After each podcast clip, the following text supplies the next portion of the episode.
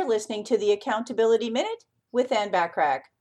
Wake up each day with extra confidence. Why?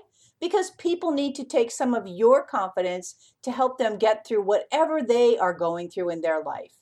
You have to come across with confidence because you believe in what you do and how you can make a difference in people's lives. You can't control a lot of what happens in the world. However, you can control you and your actions. So, what do you have to do to make sure your confidence cup is flowing over to give it away to those in need? Want more from the Accountability Coach?